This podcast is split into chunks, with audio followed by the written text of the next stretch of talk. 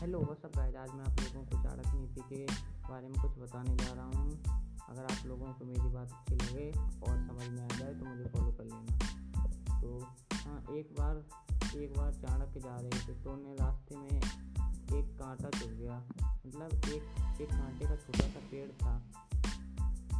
नहीं, छोटी वाली, अरे वो छोटा वाला वो बिरिया का पेड़ होता है बेर अरे जिसमें बेर लगते हैं, उसका पेड़ होता है, वो छोटा वाला तो बहुत छोटे छोटे बेर लगते हैं हाँ।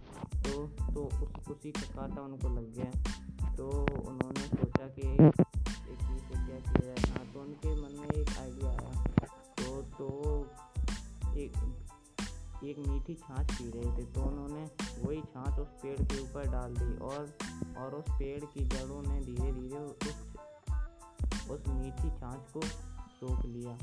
फिर फिर छः सात दिनों में वो पेड़ वहाँ से गायब हो गया क्योंकि क्योंकि जो उसने मीठा जूस उसने सोख लिया था, वो वहाँ पे चीटियाँ आईं और और मीठे के कारण उसकी जड़ के साथ, बिल्कुल छोटी छोटी जड़ों के साथ उसे उखाड़ ले गई।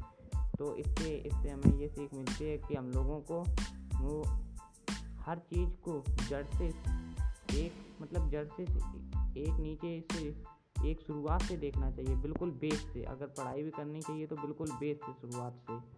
तो अगर आप लोगों को अच्छी लगी हो ये मेरी बात तो तो मुझे फॉलो ज़रूर कर लेना। Thank you